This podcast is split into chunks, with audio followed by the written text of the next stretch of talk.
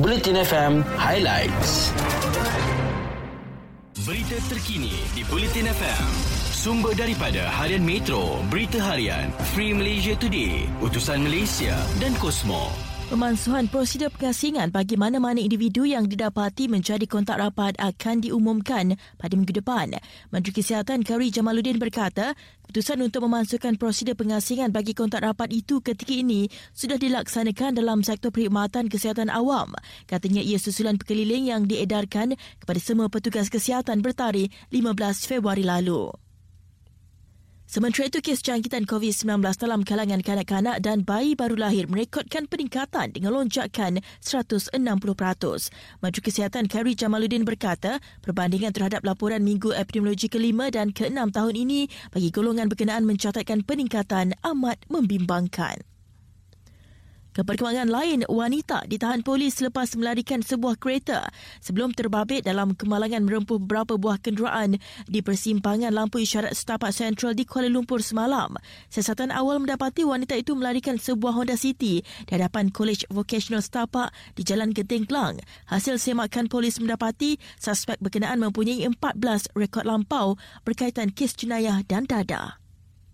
Berikutnya, pasukan penyiasat Australia memperbaharui misi pencarian kehilangan pesawat MH370 milik Malaysia Airlines selepas seorang jurutera aeroangkasa Richard Golfrey mendedahkan laporan yang mendakwa sudah mengenal pasti lokasi sebenar keberadaan pesawat itu. Ketua Pesuruhjaya Biro Keselamatan Pengangkutan Australia berharap misteri terbesar masih belum terungkai sehingga kini itu dapat diselesaikan susulan dakwaan tersebut.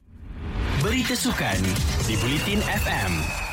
Pemilihan Johor Darul Takzim sebagai tuan rumah untuk aksi Liga Juara-Juara Asia ACL bagi kumpulan satu mengurangkan tekanan kepada jadual perlawanan membabitkan skuad Harimau Selatan dalam Liga Malaysia. Ketua Pegawai Eksekutif Liga Bola Sepak Malaysia, Stuart Ramalingam berkata, keputusan itu bakal melancarkan lagi perjalanan saingan Liga Malaysia yang berdepan jadual padat pada musim ini. Katanya perkembangan itu juga akan menjimatkan tempoh kuarantin yang sudah diperuntukkan untuk skuad Harimau Selatan yang bersaing di pentas ACL. Berikutnya, Tunku Besar Tampin, Tunku Said Razman, Tunku Said Idros Al-Qadri mempertahankan jawatannya sebagai Presiden Persatuan Bola Sepak Negeri Sembilan bagi tempoh 2022 hingga 2025 selepas menang tanpa bertanding di Seremban semalam.